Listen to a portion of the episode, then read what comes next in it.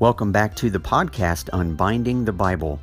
This is episode 56 Revelation Challenging the Empire.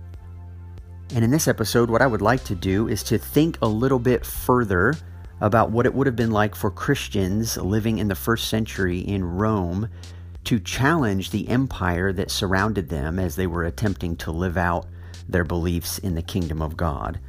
And then what I would like to do is to fast forward to our present day and to pose some questions about what it would also look like to challenge the empire in the nations in which we live and how vastly different the kingdom of God really is from the kingdoms of this world. So let's jump right into it.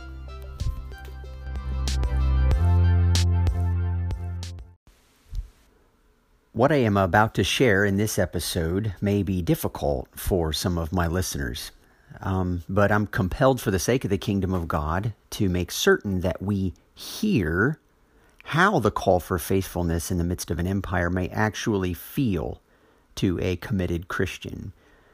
Um, one of life's most natural tendencies is to look at other people in other times and fail to see their struggles as really all that similar to our own. A true mark of maturity, though, not to mention humility, is when we are able to critique and evaluate our own time, situation, and selves the same way we evaluate someone else's. And so, what I want us to do in this episode is to apply that same maturity and humility to how we understand the very real struggle it would have been for Christians in the first century not to integrate their calling as kingdom of God citizens with Rome's civil religious culture. And my reason for focusing our attention here is because if we are not careful, we can just as easily compromise our witness to the kingdom of God by too quickly integrating our lives with America's civil religious culture. And so, what I'd like to do in this episode is to take some advice I received this week from one of my listeners and begin and end my talk with a summarized one sentence main point.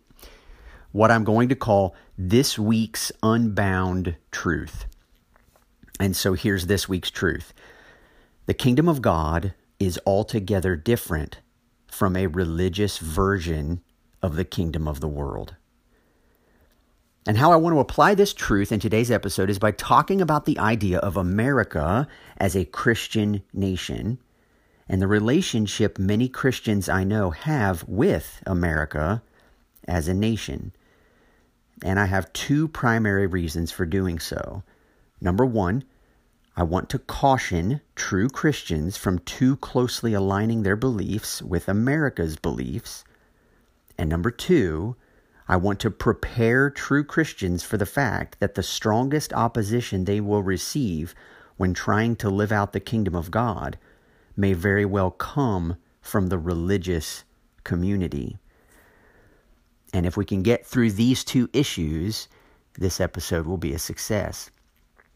And so, to begin, let me just define for you once again the difference between the kingdom of the world and the kingdom of God. The kingdom of the world is a power over kingdom. It wields its power with the sword, forcing its will on others through threat of punishment for defecting from the standard. So it imposes laws, policies, structures, and order imposed from on high. Every kingdom of the world operates in this way. The kingdom of God, on the other hand, is a power under kingdom. It wields its power with the cross, self sacrificial and compassionate service and love, choosing to give up one's life if necessary, even for your enemies. And as we looked at in episode 53, Revelation, He Who Has an Ear, in all power over kingdoms, power or strength or might is the enemy of weakness, as represented in the, in the worship of the golden calf. Your strength is demonstrated in your ability to impose your will, whatever that is, on those under you. In the kingdom of God's power under kingdom, power is the servant to weakness, as embodied in rightly imaging the Lord. Your strength is demonstrated in your willingness to place yourself under those around you and to serve their needs. There is no relationship between these two kingdoms. They're like oil and water. They are diametrically the opposite of one another. And yet, with just enough religious sounding language, people throughout all time have worked hard to put these two kingdoms together. Now, you might even say that these two kingdom mindsets almost put themselves together. And this is just the way it seems to work when people congregate and gather into localized groups. But so just think for a second about how common it is for governments to frame their nation's political life with religious language. Both governments and religions have sacred songs, sacred symbols, statues, monuments, ritual ceremonies, sacred halls, sacred texts, robed interpreters of those sacred texts, uniformed authority figures, violent foreign crusades, and everyone working in the name of something or someone that they can't point to. Now, in ancient Rome, it was difficult to figure out which sacred elements belonged to Rome's religion and which ones belonged to their political life. And in most cases, the two were just blended into one. And so Rome perfectly embodied what we might call a religious version of the kingdom of the world. But as this week's Unbound Truth stated, as I just said a moment ago, the kingdom of God is altogether different from a religious version of the kingdom of the world. And so I just want to come right out and say it. America as a nation is not and never was Christian. It is not furthering God's kingdom by the way that it conducts its national life. And so, for the true Christian, we must be aware of the temptations we all face to stand on our American rights when Jesus has explicitly told us that in his kingdom we are to give up all of our rights. And so it's at this point where I just want to talk about this for just a moment.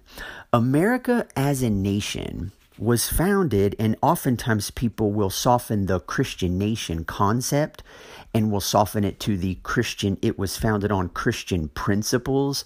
But I just want to explain very simply to be Christian. The, the word Christian, as it first appeared in the Bible, was in the book of Acts, and it was when people noticed the way that certain Christians were living in Asia Minor, they labeled them Christian. They labeled them as little Christs.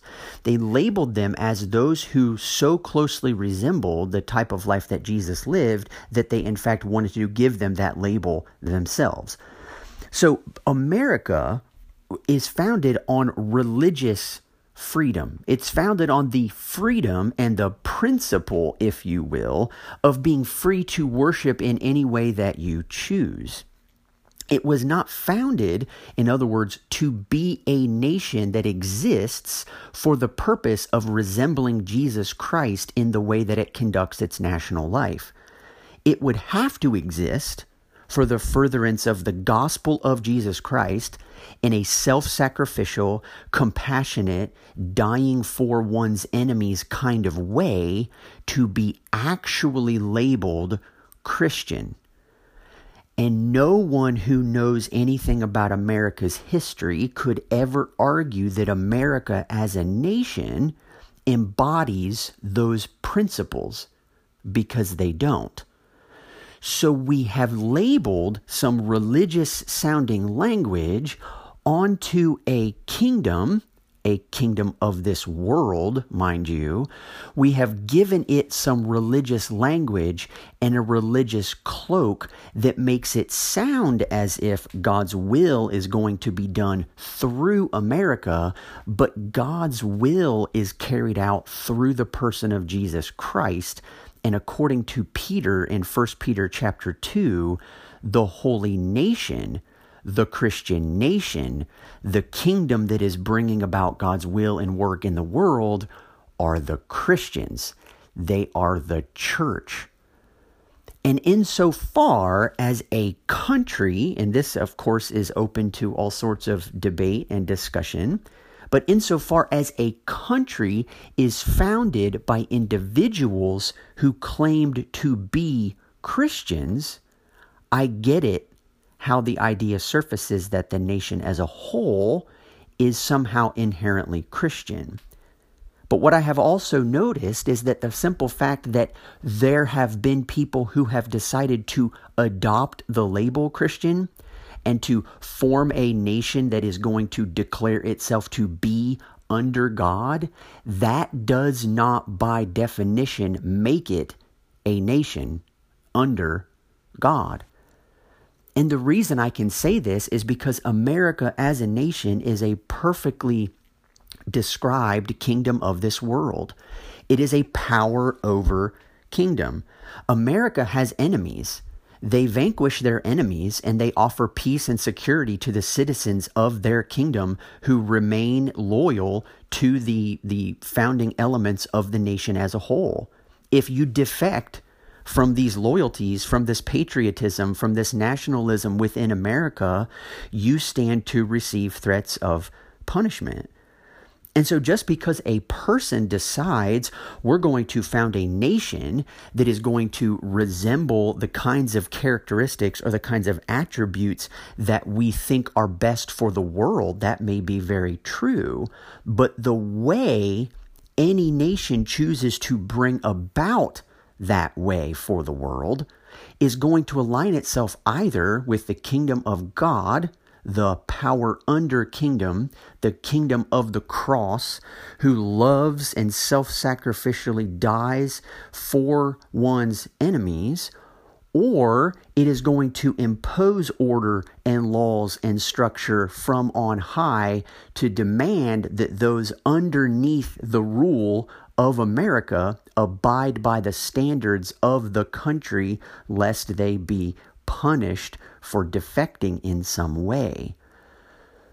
America as a nation, when it adopts religious sounding language, makes it appear as if the God of the Bible is in support of America as a nation, and it becomes just as complicated for American citizens as it would have for Roman citizens in the first century to decide which elements of my political life, which elements of my religious life are meant to be solely reserved for the religious realm, and which parts are here for me as in the political realm.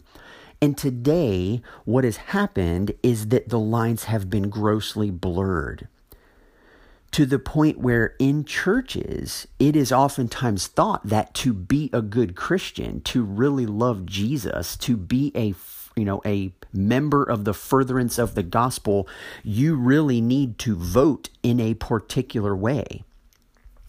The thrust of what is actually happening by distinguishing between the kingdom of God and the kingdom of this world is to recognize that even in our democracy, even in our political system, even in the fact that we have typically the right wing conservatives and the left wing liberals, even in that system, the discussion, the political discussion of the day is centered entirely around what is the best way to govern this kingdom of the world. But make no mistake, whichever way you choose to vote, whichever policy you think about enforcing, you are still doing it in a kingdom of the world way. Nations today only exist and only can exist as a power over nation. If you self sacrificially die for your enemies, your nation goes bye bye. And that's the point. Which is why Jesus had to tell Pilate and to anyone else who cared to hear, My kingdom is not of this world. If it were, my servants would be fighting to prevent my arrest by the Jews. But as it is, my kingdom is from another place. And Revelation does a fantastic job of reminding us, as we will get to in chapter 5 particularly, but that is that the kingdom the Lamb has come to establish. He has ransomed people from every tribe and language and people and nation.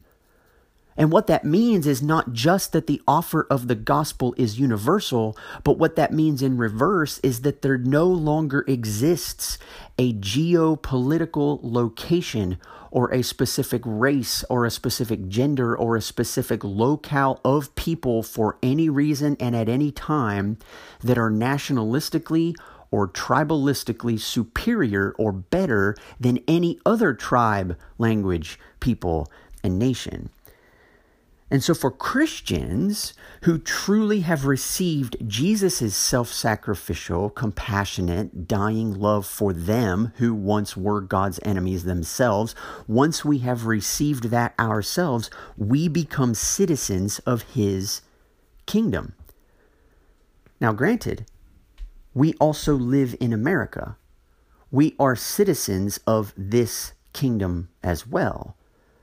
And so, a very, very important distinction to make is to recognize when I am living out my citizenship as an American and when I am living out my citizenship as a kingdom of God citizen. And the wisdom and the discernment that it takes to be able to tell when those two kingdoms are in conflict with one another is an incredibly important thing to grasp.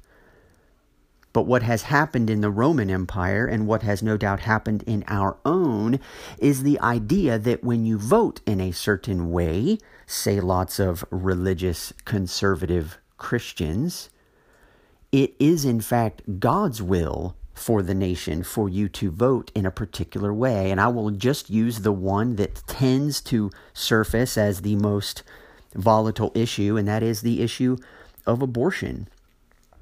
America and those who vote for American policies, you need to understand that when you cast your vote for a candidate who wants to outlaw abortion, you are, in fact, yes, encouraged by your belief in God to not want senseless suffering and death to be brought about by abortion. You love life. God is the author of life, and you love life and want to protect it. But as a kingdom of God citizen, it does not you do not allow the kingdom of the world to frame the discussion or to set up the parameters of this discussion. It will not argue policies in terms of the kingdom of this world the way that they do. For a Christian, a kingdom of God citizen who values life the kingdom of God citizen who has embraced the kingdom of the cross, who has embraced a power under kingdom, you do not believe, nor do I believe, that the way God's will on this earth is brought about the way God desires the kingdom of God to advance in the world is not going to be in a power over kingdom of the sword type of way, where if a policy is put in place and people are threatened to be punished when they defect from that policy, then we once again are centered around somehow a Christian idea. No, for kingdom of God citizens, the best you can do and where your energy ought to be put is to interacting with the people themselves, not in the way the political discussion frames it, not in the way that people want to argue this and debate this and to um, um, demonize those who are on the other side. The kingdom of God citizen says, How could I self sacrificially and compassionately bleed, suffer, and get involved for the benefit not only of an unborn baby, but of a woman who is in a compromised situation as a result of a man who did, in fact, get her pregnant in the first place, and in many situations is now no longer in the picture. How can a kingdom of God citizen recognize the brokenness that is in our world, the fear that surrounds the life of that mother, the rejection that might surround the life of that mother, the devastation of the broken relationship she is now entirely responsible for carrying. How does a kingdom of God citizen step into a situation and say to a scared, frightened, betrayed mother, How do I love you? How can I care for you? How can I let you know that I am here for you, that I will not leave you, that I will be with you, I will walk with you? Can we save your baby and can we save you? What would it look like to get our hands dirty in the lives of both the unborn child and in this mother who is about to give birth? It is a self sacrificial, compassionate, dying for one's enemies type of love that drives the behavior of Kingdom of God citizens. It is not which way I can choose to vote to bring about the best version of the kingdom of the world. I am I am sorry, but I am afraid that in today's society the church has blindly accepted the kingdom of the world terms and we have decided to call many things that are kingdom of God realities kingdom of God realities that are in fact blindly being labeled as kingdom of the world. I think I actually said that entirely backwards. What I mean is, things that are actually kingdom of the world, we've decided to call kingdom of God principles when those are not the case at all. And this blurs its way into the churches as well. And it blurs its way into this idea of a religious setting that when I have the right beliefs and that when I have God's backing to support my beliefs, that now I view myself in a position of, of greatness and a position of, of status, and I have the right as God's image bearer to look down upon those who do not hold the right beliefs or whose lives are who not in the right kind of a practice. And this is a devastating thing for the church. It's a devastating blurring of two very, very different kingdoms, making one kingdom sound as if it's doing God's will in one area, and then absolutely cutting the legs out from under us and doing it in, the, in another. If we're not aware of the vast differences there are between a power over kingdom of the cross and or I'm sorry, a power over kingdom of the sword and a power under kingdom of the cross, then we very well may think we are bringing about God's will in the world. And the same shocking statement Jesus once gave to the Jews, who were convinced they were doing God's work by throwing the Christians under the bus. Jesus himself said, not to a nation who decided to call itself godly, but to a nation God Himself declared to be His chosen people, to that nation, Jesus actually said, You say that you are Jews, but are not, but are a synagogue of Satan. And it's troubling to me just how many Christians in this nation believe that loyalty to our country, loyalty to some view of the past, which they believe makes them Christian and makes our country almost um, innocent and righteous in all of its actions, and that God is in full support of America at all times, or that we simply need to return back to that point when America was firmly in the, the hand of God, it is a misguided notion. It's a misguided notion that God is in support of a power over a kingdom as anything other than a kingdom of this world. God does, in fact, use kingdoms of this world, as Paul tells us in Romans 13, to wield the sword. But he does it to restrain the unregenerate hearts of mankind who would, without the sword, run so violently rampant over the earth we would be destroyed in four years flat. So he uses the kingdom of the sword. But Paul says if you aren't doing anything wrong, you don't have anything to fear by this nation, by this government, by these sword bearers. Paul's point is that God will use kingdoms of the sword. He will use kingdoms of the world, but this is not God's way of advancing his kingdom. It's God's way of restraining the anarchy and the chaos and the bloodshed and the absolute destruction that would result without those things. How sad for us to think that God's way of bringing in his kingdom is limited or reduced to something as pitiful as a kingdom of this world. That is not what Jesus came to establish. He came to establish the kingdom of God.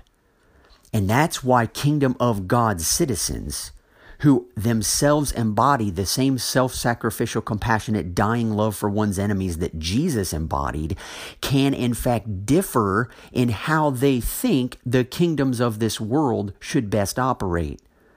And so you can have a kingdom of God citizen who believes that the best policy, the best kingdom of the sword policy is no abortion should be allowed. And another kingdom of God citizen could look and they could say, um, for the sake of the woman, for the sake of how to best care for her, for the sake of um, recognizing that if policies existed in a different way, we would be able to more effectively help our society. We aren't here to debate and discuss and get angry and label one another enemies based upon the way we choose to vote as if 30 minutes at a poll once every four years was the way Christians were called to be Christians. It's not. The way Christians are called to be Christians is to individually and self sacrificially and compassionately get involved in the lives of people who need the hope of Jesus in their lives.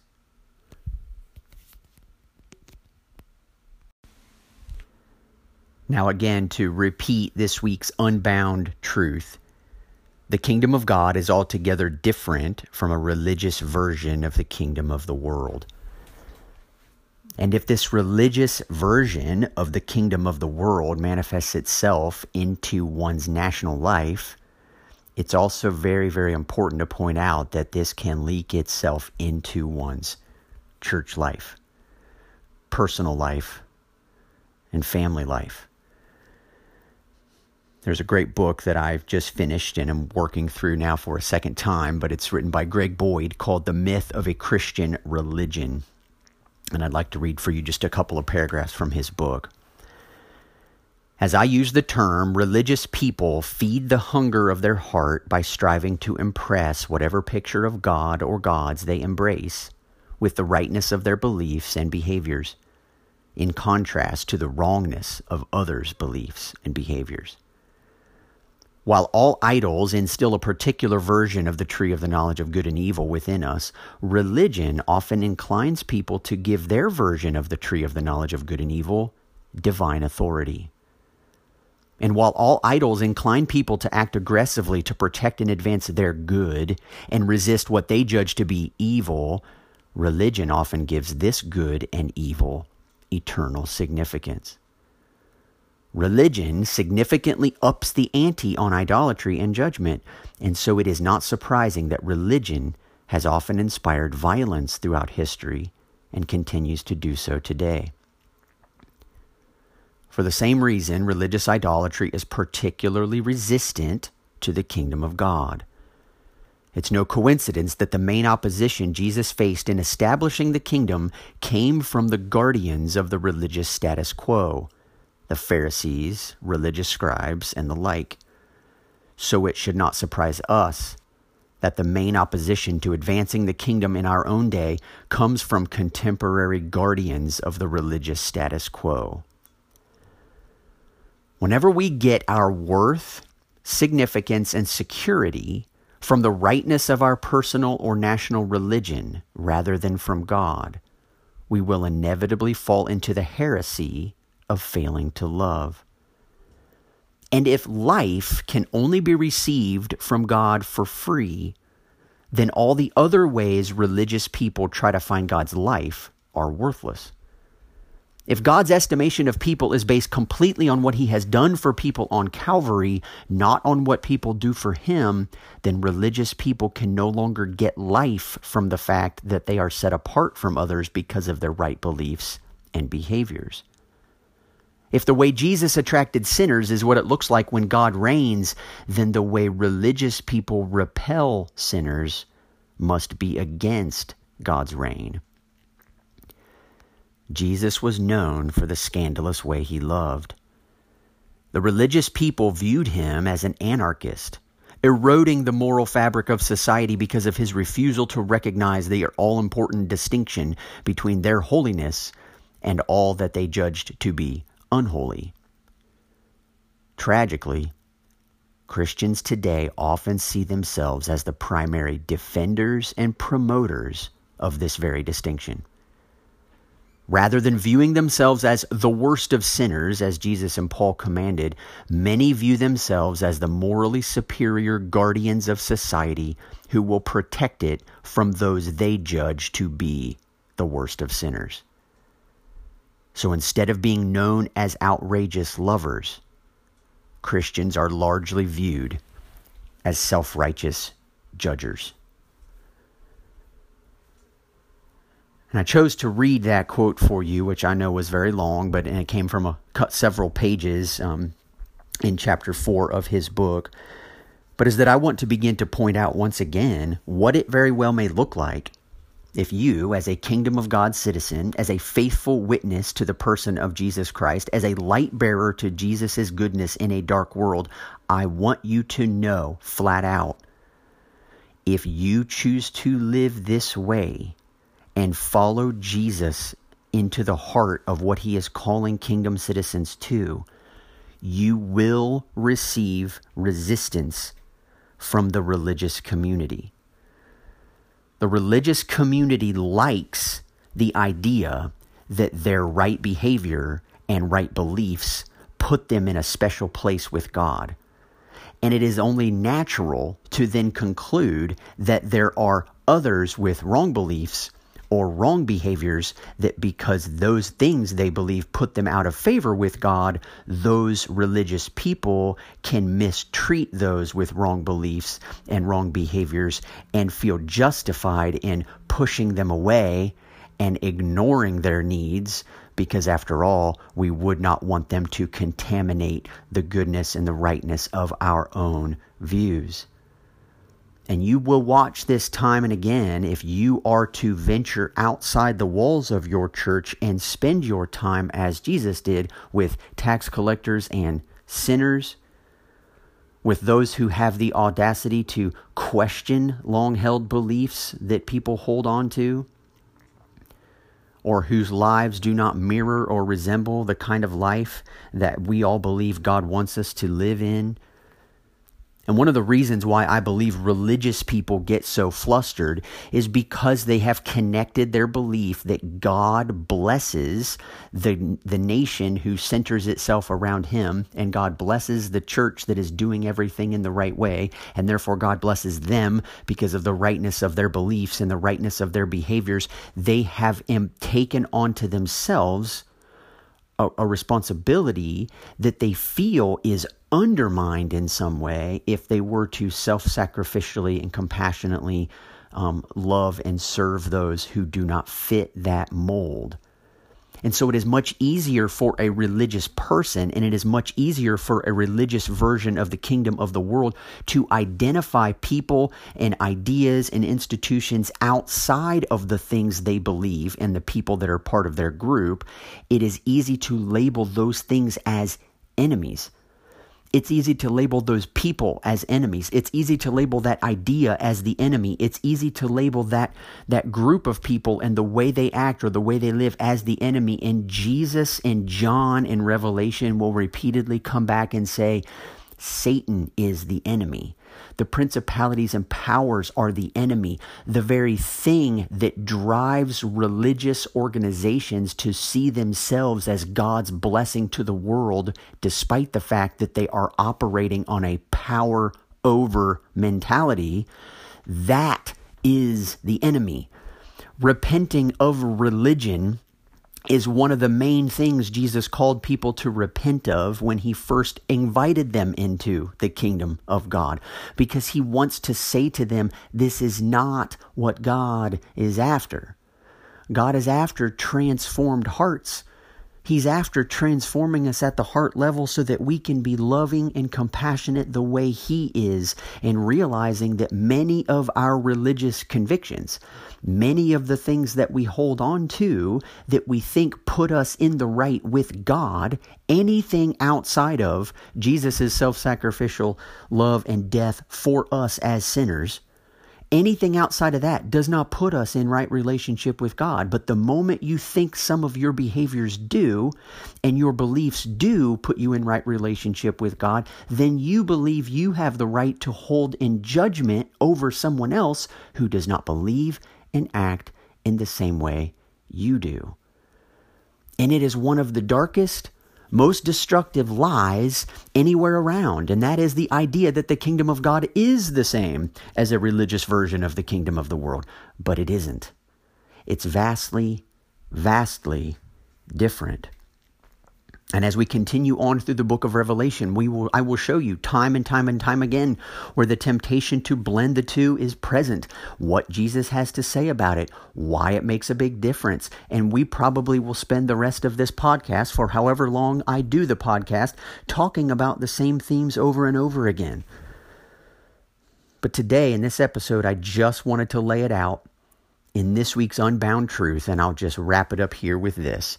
The kingdom of God is altogether different from a religious version of the kingdom of the world.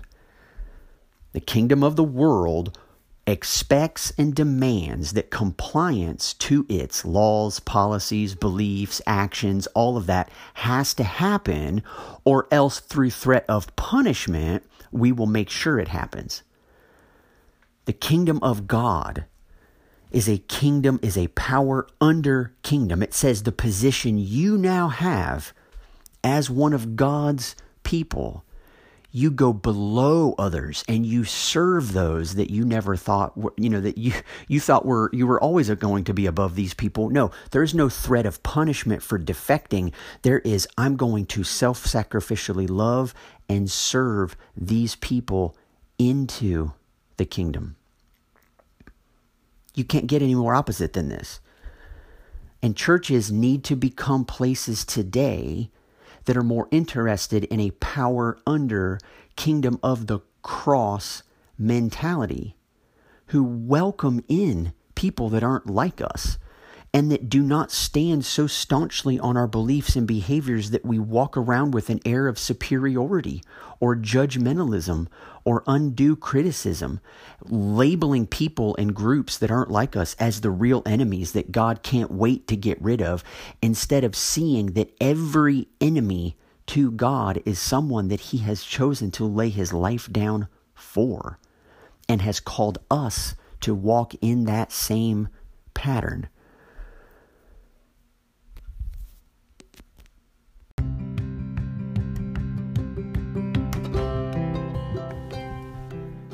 That wraps things up for this week's episode of Unbinding the Bible. I definitely would love to receive some interaction with some of you listeners, especially after hearing an episode like that. I know that those themes are not always easy to distinguish. Some of you may really be excited about something like this. This may, in fact, trouble some of you, and I'm aware of that and would love to dialogue with you. Would love to have the chance to help you work your way through these ideas and how that might work itself out in your own life or in your family's life, your church's life, or in the way that you think about our country as a whole. I know some of you don't even live in America who listen in on this podcast, and I hope this was not too confusing for you. I do imagine that the vast majority of my listeners do live in the United States, and so for that reason, I wanted to make the connection for them. But thank you again for listening in. It's so encouraging to be able to still interact with the numbers of you. If you would leave a rating or a review on Apple Podcasts, you can send me an email if you have questions or comments to um, unbindingthebible at gmail.com or follow me on Instagram, the Unbinding the Bible podcast. Have a great week.